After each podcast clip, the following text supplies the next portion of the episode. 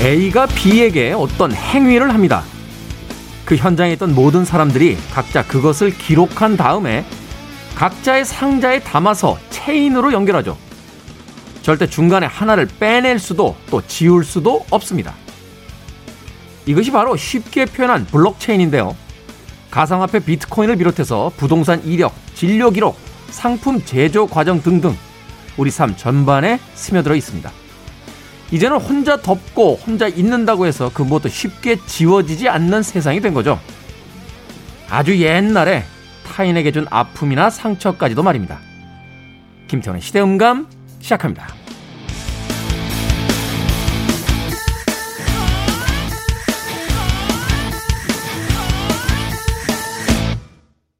그래도 주말은 온다. 시대를 읽는 음악 감성의 시대음감 김태훈입니다. 가상화폐 사셨습니까? 예. 나만 안 산 것 같아요. 나만. 예. 저만 안 산 것 같아요. 몇 배씩 올랐다고 좋아하시는 분들도 계신데 우리는 언제나 오를 때는 크게 떠드는 사람들을 만나게 되고 내려갈 때는 또 그 이야기를 많이 하지 않기 때문에 어떤 면에서 본다라면 재테크에는 항상 낙관적인 분위기만 있는 게 아닌가 하는 생각도 해봅니다. 신포도죠? 예, 제가 안 샀으니까. 자, 이 비트코인이 이야기가 나온 김에 블록체인. 혹시 이 개념을 이해하셨는지 모르겠습니다. 저도 이 블록체인에 대해서 공부를 좀 했던 적이 있는데 이게 쉽게 이해가 되기가 쉽지가 않습니다. 이런 개념 하나는 굉장히 인상적이었어요. 어, 만약에 내가 은행에서 백만 원을 찾았어요. 그런데 길을 가다가 그 돈을 잃어버립니다. 그러면 지금 현재의 어떤 금융체계에서는 전 돈을 잃어버린 거죠. 백만 원이 사라져버린 거예요. 근데 블록체인이 일반화되면 그렇지 않답니다. 사람들이 다 안 돼요. 아, 제가 돈이 백만 원이 있었지. 그렇기 때문에 내가 길에서 잊어버려도 야, 쟤 원래 백만 원 있었어. 그러니까 그냥 있는 거로 해주자. 이런 공감대가 만들어지면서 쉽게 얘기해서 이제 실물 화폐가 사라져 간다는 거죠. 이런 개념이다. 말하자면 예전에 은행과 나와의 관계에서만 기록이 남았던 시절에는 해커들이 은행 컴퓨터에 들어가서 기록들을 조작했을 때 그것을 복구할 방법이 없습니다만 이 블록체인은 제가 은행에서 돈을 찾고 돈을 넣은 것을 나와 연결되어 있는 모든 사람이 기록으로 암호화된 것을 가지고 있대요. 그러니까 해커가 들어가서 그것을 움직이려면 그 모든 사람들의 컴퓨터에 들어가서 그걸 다 바꿔놔야 된다는 거죠. 그래서 실질적으로 불가능하다. 이런 이야기를 합니다만 해커들이 또 하지 않겠어요? 저는 인생을 너무 비관적으로 보나요? 어찌됐건 세상은 많은 것들을 기록으로 남기고 이제 그것이 지워지지 않는 세상을 향해 달려가고 있습니다. 사람의 도덕성이 진짜 경쟁력이 되는 그런 시대를 디지털 문화가 만들어가고 있는 게 아닌가 하는 생각 뜬금없이 해봤습니다. 자, 김태훈의 시대음감, 시대 이슈들 새로운 시선과 음악으로 풀어봅니다. 토요일과 일요일, 일라디오에서는 낮 두 시 오 분, 밤 열 시 오 분 하루 두 번 방송되고요. 한민족 방송에서는 낮 한 시 십 분 방송이 됩니다. 팟캐스트로는 언제 어디서든 함께 하실 수 있습니다. 자, 그랜드 펑크 레일로드입니다. 핫브레이커.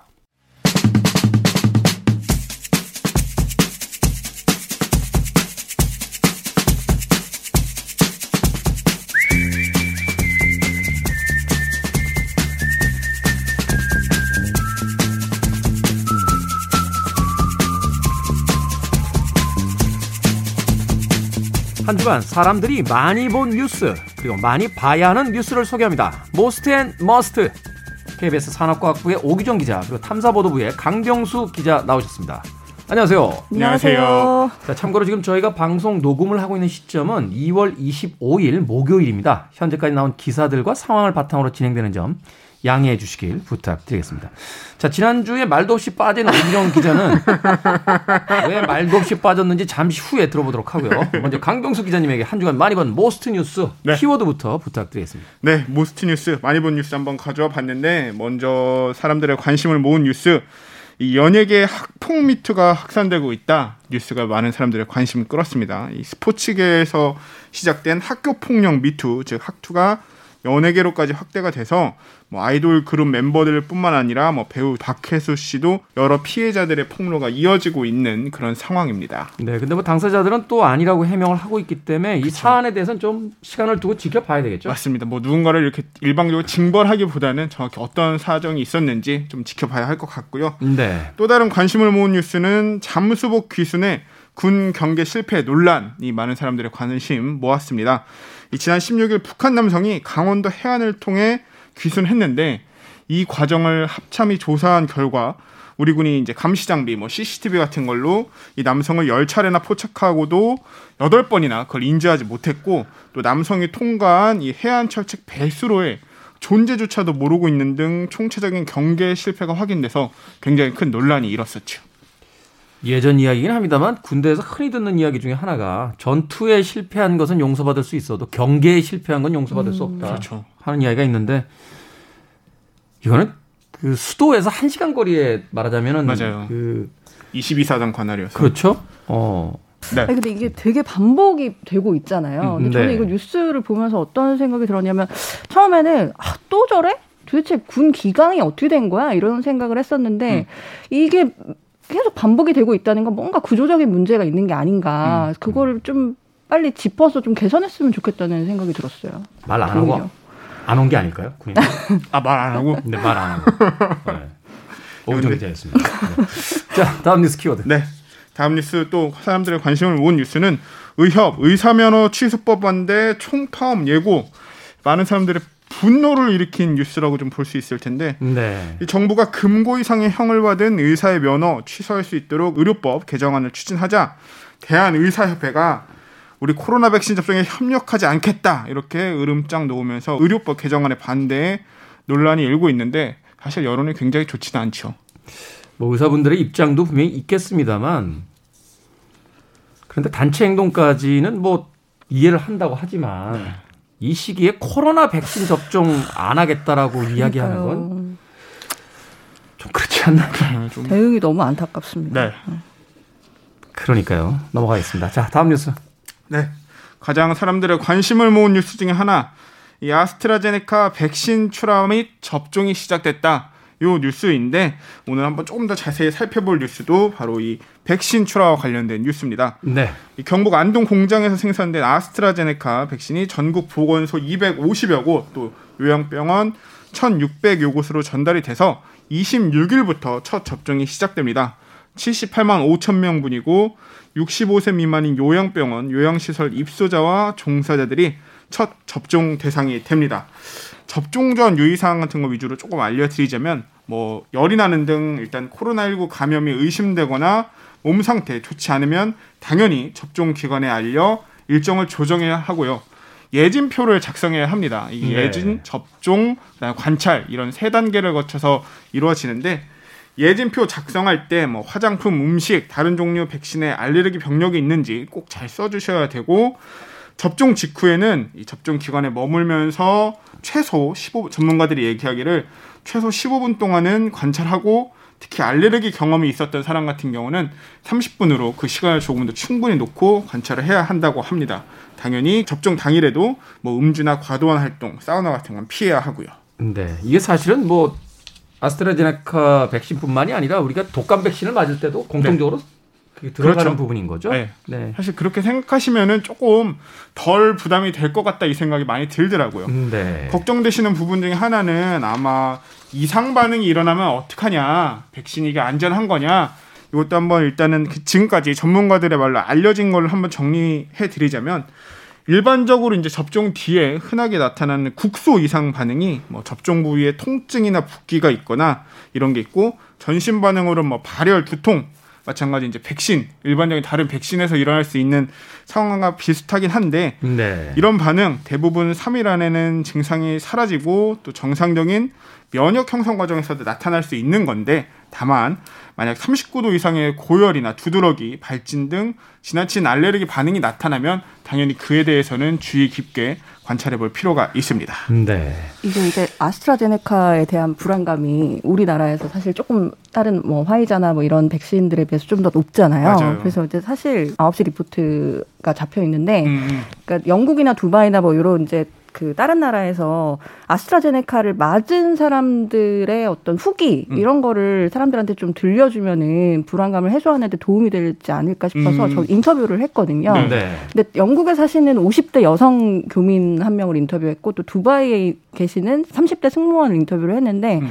공통적으로 이제 두 분 다 독감 백신을 맞았을 때처럼 음. 그 처음에 맞았을 때는 이제 팔에 통증이, 근육통 같은 게 오고요. 맞은 부위에. 주사 맞으면 살짝 아프잖아요. 네, 그리고 음. 이제 약간 몸살기, 몸이 으슬으슬하고 열이 좀 오른데요. 음. 삼십팔 도까지 올랐다는 분도 계셨고. 정상적인 면역 반응이라고 또 이야기를 하던데요. 네, 네, 그런데 이제 타이레놀 먹고 한 이틀 동안 휴식을 취했더니 이제 컨디션이 완전히 정상적으로 회복이 됐다고 하셨거든요. 그래서 요거를 좀 미리 알고 접종을 하시면 네, 뭔가 반응이 나타났을 때 조금 덜 불안하시지 않을까 싶어요. 음.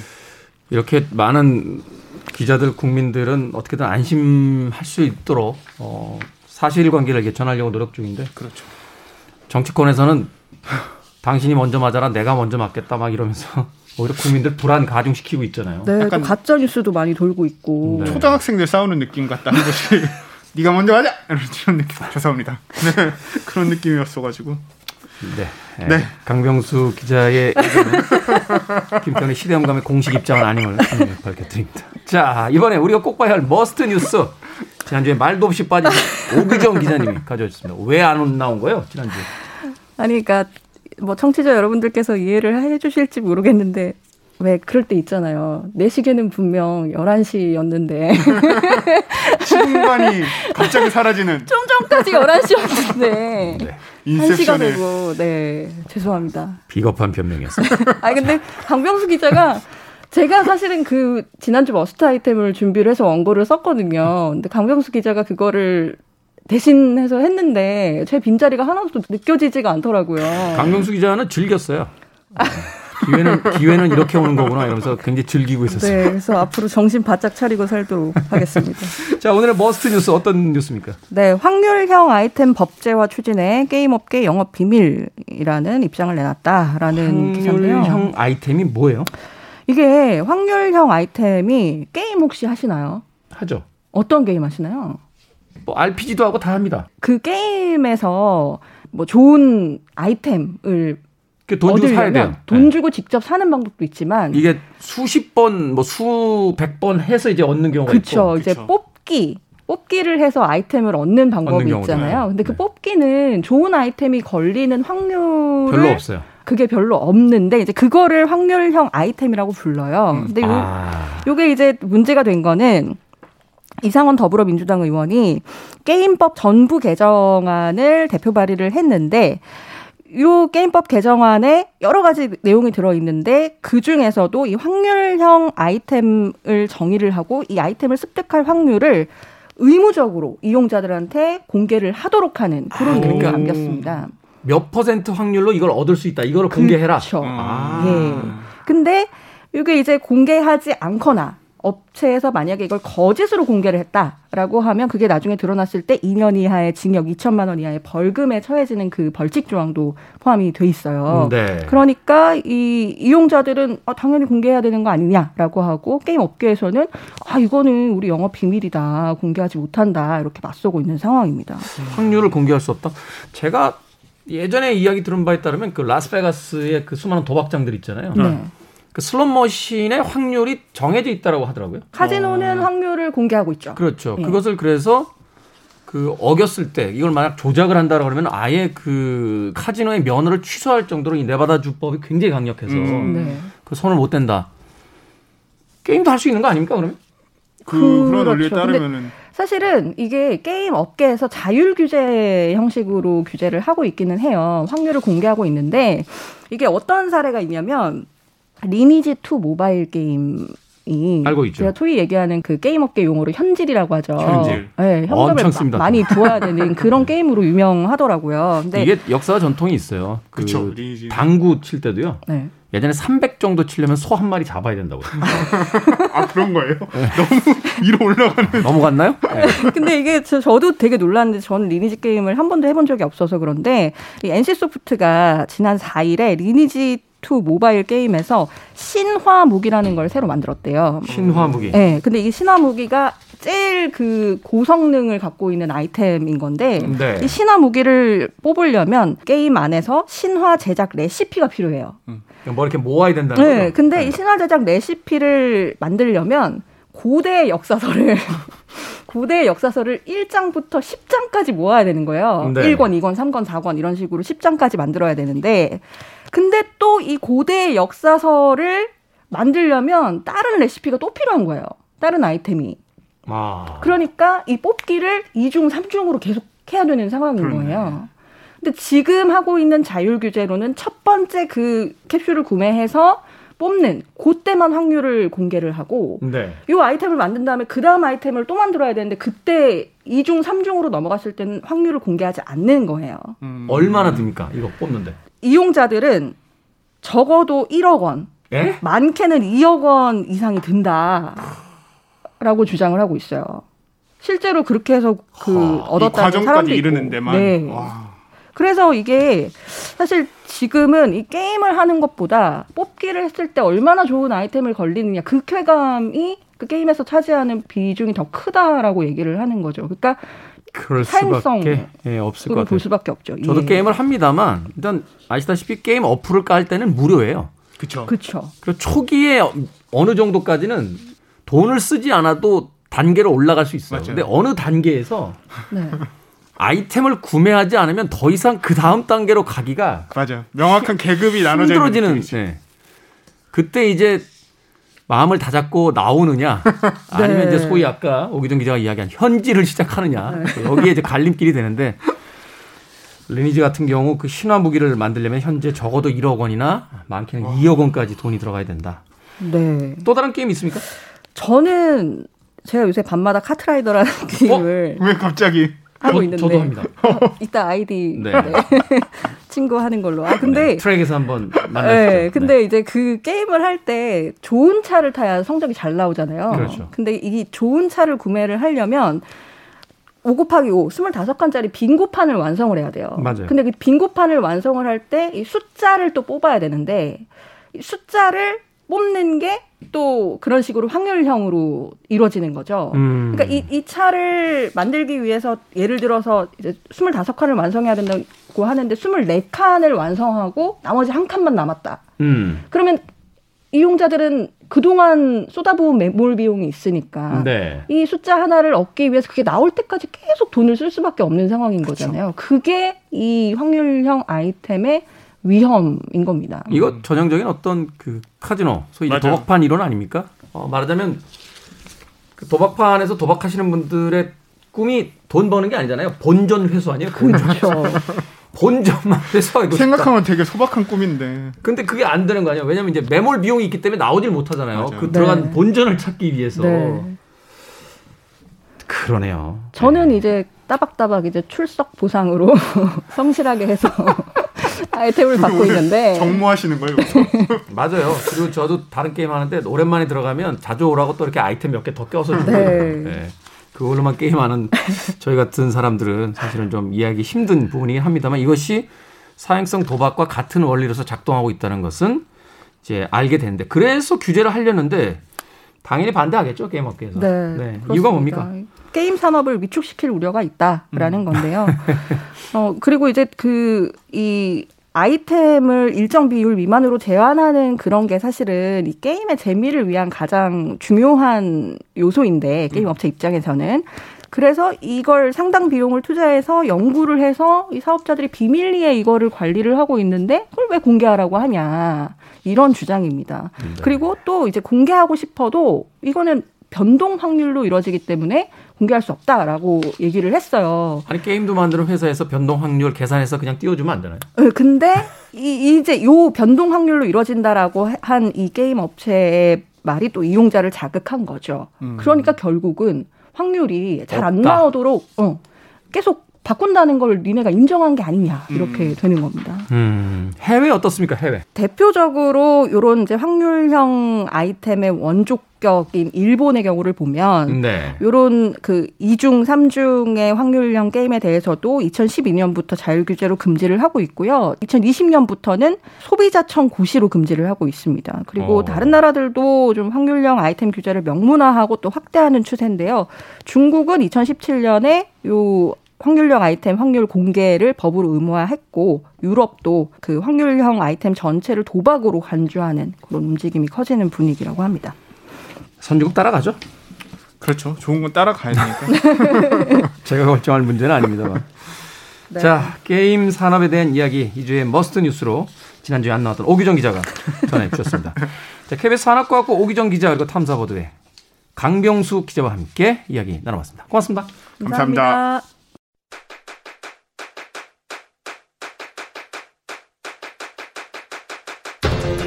그래도 주말은 온다.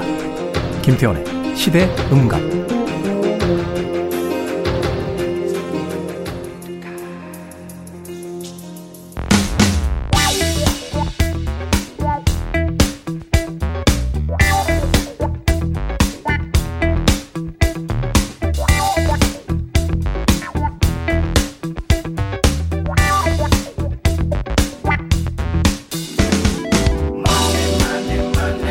요즘 신조어 중에요. 갑통알이란 말이 있더라고요.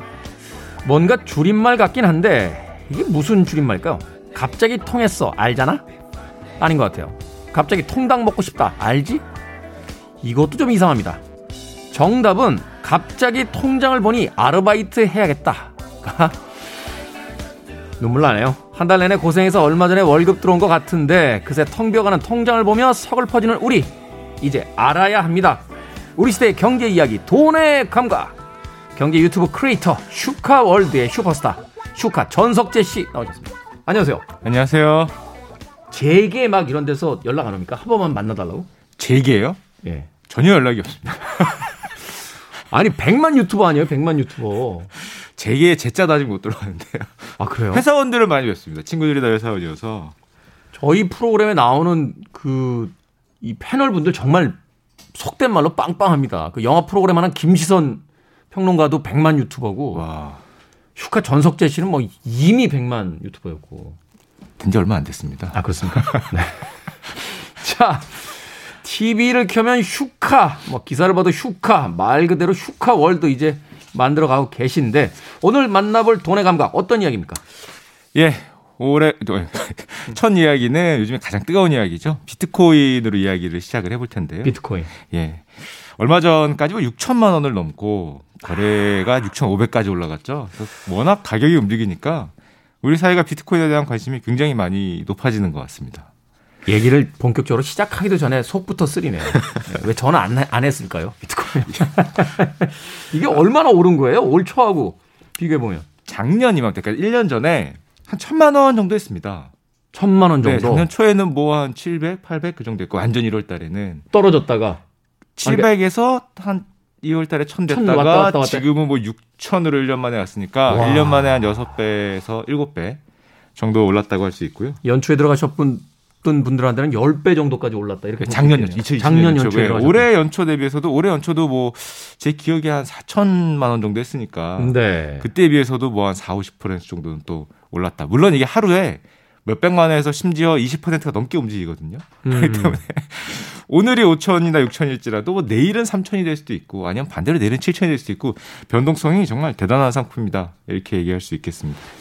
이게 그 해외 주식하시는 분들하고 같은 게 이게 시간이 저 뉴욕 시간 뭐 이렇게 반영되고 이러잖아요. 네네. 시세가. 그래서 꼬박 날밤 새시더라고요. 아, 이 비트코인 같은 경우는 사실 주식하고 다르게 멈추는 시간이 없죠. 그래, 장이 닫히는 시간이 없는 거죠. 장이 닫히는 시간이 없습니다. 아... 사람이 비트코인을 하게 되면 굉장히 피폐해지는 그런 장을 볼 수 있는데요.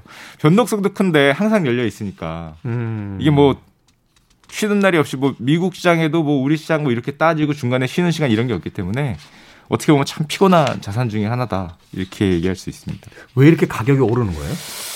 일단 비트코인의 성격을 좀 봐야 되는데요. 예전에는 화폐적 성격, 교환적 성격을 많이 봤거든요. 안정성, 뭐 교환되느냐, 뭐 네, 이런 것도 그래서 같잖아요. 암호화폐로 뭐 물건을 살 수 있느냐, 뭐 피자를 살 수 있느냐 이런 게 이슈였는데 실제로 해보니까 비트코인의 속도도 그렇고 교환으로서는 결제가 되기는 되는데 좀 너무 느리고 메인으로 사용하기 힘들다 이런 인식이 많았어요.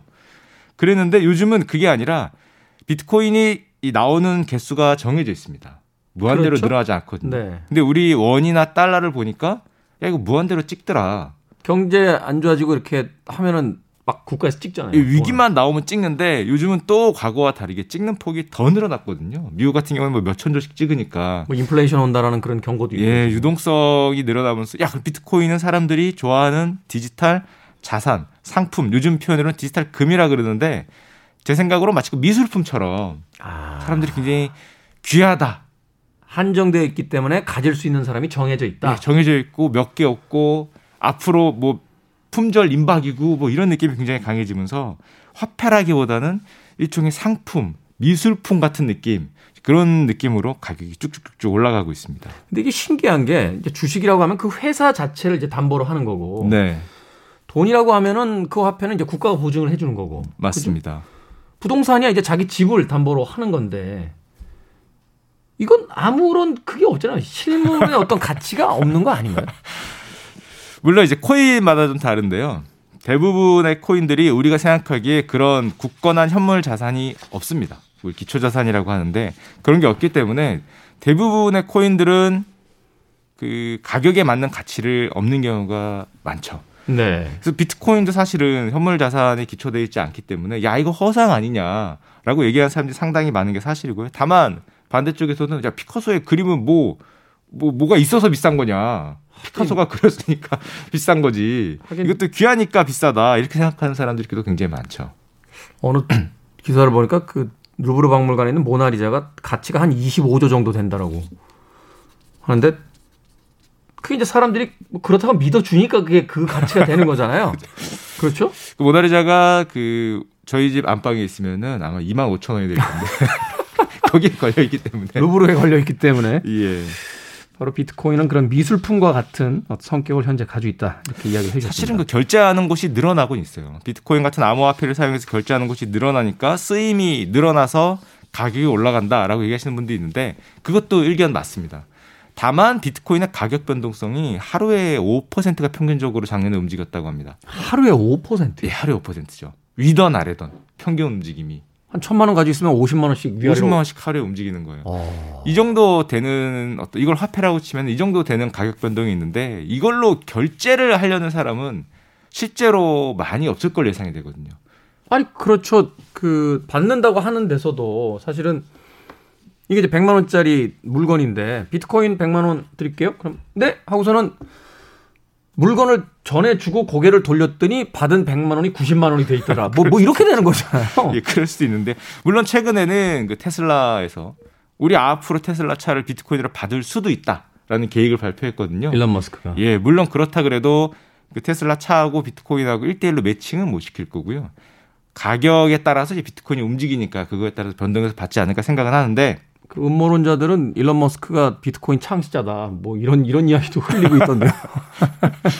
많이 산 건 사실입니다. 많이 샀다. 네, 얼마 전에 네. 일조가 넘는 일조 오천억인가 넘는 금액을 테슬라에서 샀거든요. 앞으로 비트코인의 미래는 밝다. 사실 이번 랠리 같은 경우도 이 일론 머스크라는 어떻게 보면은 경제계 슈퍼스타죠. 이분이 비트코인을 사면서 앞으로 지금 안 사면 뭐 바보다 뭐 이런 얘기까지 하면서 네. 굉장히 좀 화를 화를 활 타오르게 만들어 놓은 그런 영향이 좀 있죠. 네. 자, 그렇다면 이게 화폐로서 기능하기 위해서는 역시나 이제 그 중앙은행들, 각 나라의 중앙은행들이 이거를 이제 인정을 해줘야 되는데 반응들이 좀 부정적인 거로 어, 뉴스가 나오고 있던데요. 그렇죠. 일단 중앙은행들은 이런 이 비트코인이라는 암호화폐 자체가 이 탈중앙화를 외치는 코인들이거든요. 그러니까 자기들로부터 벗어나겠다는 거기 때문에 음. 이뻐할라 이뻐할 수가 없습니다. 반대로 이 비트코인에 대응할 수 있는 이제 디지털 화폐를 만들겠다. 심지어 우리나라 한국은행도 사실상 디지털 화폐를 만들겠다라고 선언을 한 상태거든요. 네. 예. 미국 중앙은행 같은 경우가 디지털 화폐를 굉장히 싫어했는데 달러의 어떤 패권을 무너뜨릴까 봐 비트코인의 가격이 이렇게 올라가니까 얼마 전에 달러도 디지털로 바꿔나가는 전략을 좀 취하겠다고 얘기했기 때문에 중앙은행들은 당연히 굉장히 싫어하는 편입니다. 인정할 수 없다 하고서는 자기들이 샀다고요? 예를 들면은 그 옛날에 페이스북이 네. 리브라라는 통화를 만들었어요. 네네네, 비슷하게 기억나요. 암호화폐를 통해서 전 세계 통용하는 화폐를 만들겠다. 그게 아직까지 출시가 못 되고 있습니다. 중앙은행들이 반대를 하거든요. 아. 어디서 니들이 화폐 발행권이나 이런 걸 가져가려고 그러냐고. 말하자면 이제 연방법으로 걸릴 수도 있다. 뭐 이렇게 되는 거죠. 네, 청문회까지 나가고 있기 때문에 지금 리브라 프로젝트가 사실상 완전히 뒤집혀서 뭐 다른 형태로 나온다 이런 말이 있거든요.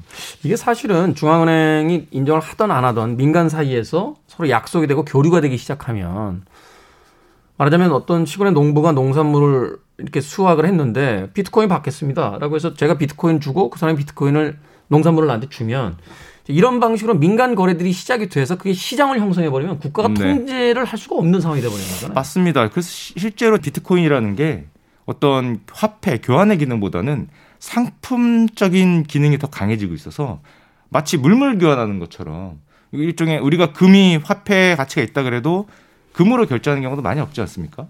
그렇죠. 사실은 금은 은행에다 넣어놓고 그 금 교환권을 가지고 이제 화폐로 썼던 거죠. 그렇죠. 화폐로 써서 결제를 하기 때문에 달러의 시작이었으니까. 마치 비트코인도 지금은 화폐라기보다는 상품적인 모습이 굉장히 강해지고 있죠. 음. 또 실제로 비트코인으로 결제를 하면 속도가 느리고 비트코인 전체 개수가 그렇게 많지 않기 때문에 이거를 지금 통용하는 뭐 달러나 위안 같은, 위안 같은 그런 화폐를 사용하기는 기술적인 또 어려움도 있기 때문에 사실상 금에 가까운 상품 이런 모습이 강합니다. 우리도 해야 합니까? 비트코인이요? 일단 전석재 씨 사셨어요? 아, 갑자기 강한 질문을 물어보셔서 저 같은 경우는 비트코인을 거의 안 합니다. 거의 안 한다는 건 조금은 한다. 과거에. 왜, 왜 거의 안 하세요? 일단 비트코인의 변동성이 너무 큽니다. 오 퍼센트가 넘기 때문에. 예측 불가능하다. 예, 그 가격이 오른다 그래도 내 자산의 어떤 백이라는 비중 중에서 비트코인으로 채울 수 있는 비중이 저가, 제, 저같이 안정적인 성향을 밀어보면은 십에서 삼십도 못 채울 것 같아요. 음, 전체 뭐 현금 자산, 주식 자산 뭐 이렇게 나눴을 예, 예를 들면 때? 제 자산이 뭐 일억이 있다. 그럼 과연 일억이나 일억 중에서 칠천만 원이나 팔천만 원을 비트코인으로 채우고 잠을 잘 것이냐라고 생각을 했을 때 아, 이거 잠이 안 올 것 같다. 그러면은 내 마음이 편하게 채울 수 있는 한도는 뭐 기껏해야 천만 원 뭐 언저리일 것 같은데 그 천만 원을 투자해서 나오는 이득보다 내 모든 신경이 글로 가지 않을까. 아. 이런 생각을 해서 차라리 그냥 주식의 비중을 늘리고 말지. 음. 뭐 그런 생각을 굉장히 많이 하죠. 그렇군요.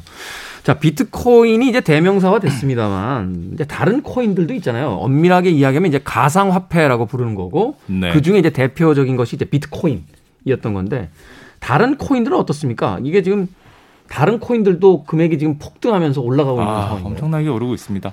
그 가상화폐라고 해서 지금 암호화폐라는 표현을 쓰는데요. 네. 아무래도 이제 해킹 같은 게 안 당하는 이제 안정적이다. 그래서 암호화폐라는 표현을 쓰는데 비트코인 외에 다른 코인들을 이제 알트코인이라고 합니다. 다만 이 알트코인들은 대부분 그 기초자산이 잘 없어요.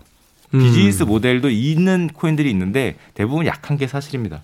그리고 또 가격이 수급에 따라서 정말 천차만별로 움직이고 이거를 발행하는 쪽이 그 권한을 갖고 있기 때문에 발행량을 순식간에 늘리거나 순식간에 줄일 수 있는 그런 위험성도 굉장히 높죠. 그러니까 사실은 알트코인류 같은 경우에는 투자라기보다는 요즘에 투기에 가까운 모습이 굉장히 많이 보이고 있고 뭐 가격 변동성도 굉장히 크고 예를 들어서 우리나라에서 코인으로 돈을 모으는 행위 이거 아이씨오라 그러거든요. 네. 주식 같은 경우는 아이피오라 그럽니다. 상장할 때. 네. 아이씨오 기업, 같은 경우는 그러죠? 네. 네네 맞습니다. 상장할 때 아이피오한다. 아이피오하니까 돈을 모은다. 코인은 똑같이 이니셜 코인 오퍼링에서 코인으로 돈을 모으는 행위는 불법입니다. 음. 그래서 우리나라에서 코인 만드는 분들이 보통 동남아 가서 좀 많이 하셨고요. 네. 거기는 합법인 나라들을 찾아서 과거에는 우리도 합법이었는데 너무 좀 난립하면서 이 적절한 가치를 가지지 못한 코인들이 너무 많았기 때문에 문제가 있었죠. 그 거래소도 사실은 뭐 문 닫고 막 이러면서 예, 뭐 네. 거래소가 뭐 문 닫고 조그만 거래소들 요즘에 큰 거래소들이야 뭐 안정성이 좀 담보됐다고 보는데 그런 어떤 악영향이 많았기 때문에 역시 금지돼 있고 그래서 알트코인, 비트코인 외에 다른 코인들을 투자하실 때는 꼭 이 투자하는 내 코인이 누가 발행하고 어떤 목적으로 발행하고 실제로 기초자산이 있는지를 아마 꼭 살펴보셔야 될 겁니다. 그렇군요. 근데 최근에 이제 개인뿐만이 아니라 기업들도 이제 비트코인에 투자한다라는 이야기도 있고, 뭐 심지어는 예전에 게임했는데 요새 피시방에서 앉아 있는 분들 중에 채굴 하시는 분들이 그렇게 많다. 뭐 이런 이야기도 나오고 있는데요. 이 미래를 어떻게 좀 조심스럽게 전망해 볼 수 있을까요? 예, 요즘에 뉴스가 나왔었죠. 실제로 피시방들이 코로나 때문에 장사가 안 되니까 문을 걸어 닫고 이 비트코인을 채굴한다. 음. 실제로 한다 그럽니다. 비트코인 가격이 워낙 올랐기 때문에. 이게 뭐 전기료가 어마어마하게 들어간다며. 예, 뭐 신문 기사에 따르면은 너무 컴퓨터가 뜨거워져서 난방이 필요 없다. 겨울에 하기에 딱이다. 여름엔 좀 어렵다. 아, 그런 얘기를 하는데요. 실제로 많이 합니다. 이게 직장인들도 자기 집에 있는 컴퓨터를 자기 출근할 때 켜놓는 경우도 많이 발생하고요. 네. 이 미국에 있는 기업들이나 중국에 있는 기업들이 이걸 돌릴 수 있는 장비들, 뭐 그래픽 카드라든지 컴퓨터, 심지어 노트북을 사재기를 하면서 이 코인을 돌리고 있거든요. 또 이 코인 만드는 장비를 만드는 업체도 있습니다. 그 업체도 요즘 호황이어서 지금 주문하면 육 개월 이상 걸릴 정도로 막상, 막상 돈은 그런 분들이 벌어요. 비트코인 하시는 분들이 아니라 비트코인 채굴하는 장비 만드시는 분들이. 그렇죠. 세계에서 가장 유명한 비트코인 채굴하는 장비 만드는 회사가 있는데요. 자기의 장비를 갖고 간 사람들이 너무 돈을 잘 버는 겁니다. 그러니까 얼마 전에 발표를 했습니다. 우리 장비로 우리도 채굴하겠다. 어. 팔 게 더 없어졌다.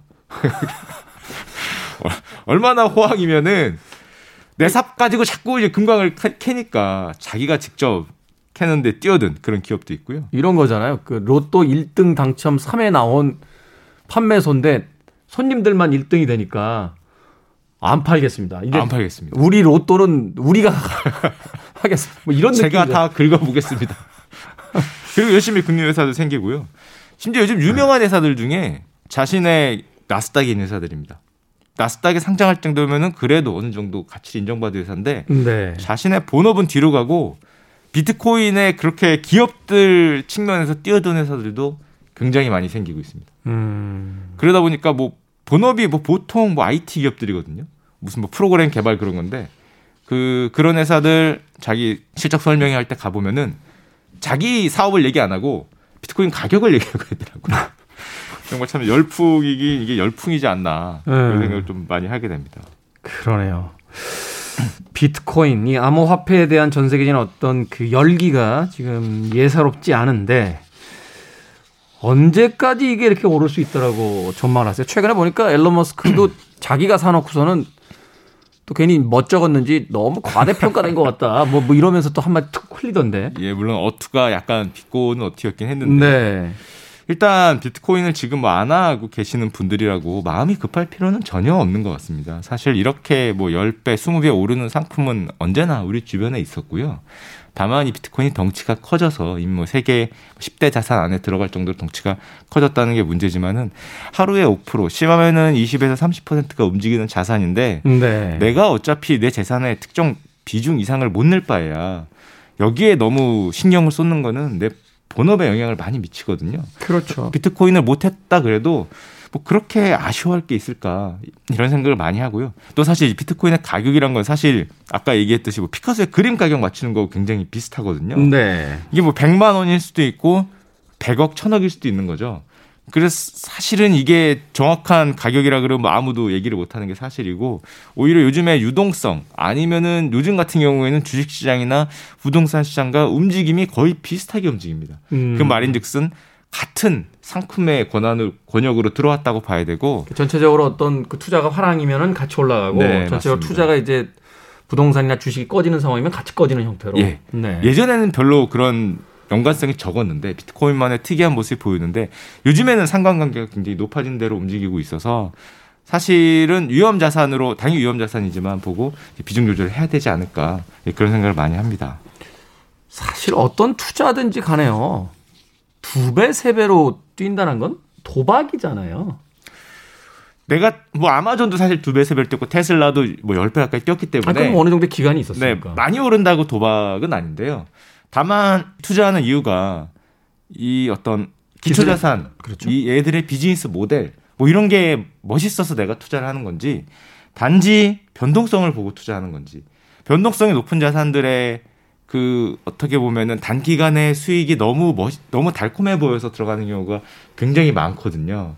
근데 변동성만 보고 투자하는 경우는 만약에 가격이 밀렸을 때는 반대로 나를 지켜줄 수 있는 힘이 전혀 없기 때문에 과연 내가 무엇을 보고 이 자산에 투자하는가, 이걸 아마 꼭 생각해 보셔야 될 것 같습니다. 네, 기업의 주식이야 그 기업이 가진 어떤 그 가능성이라든지 미래 예측이 어느 정도 가능합니다만 비트코인은 사실 그런 부분이 없기 때문에 사고 나서 이게 오를지 내릴지는 아무도 알 수가 없는.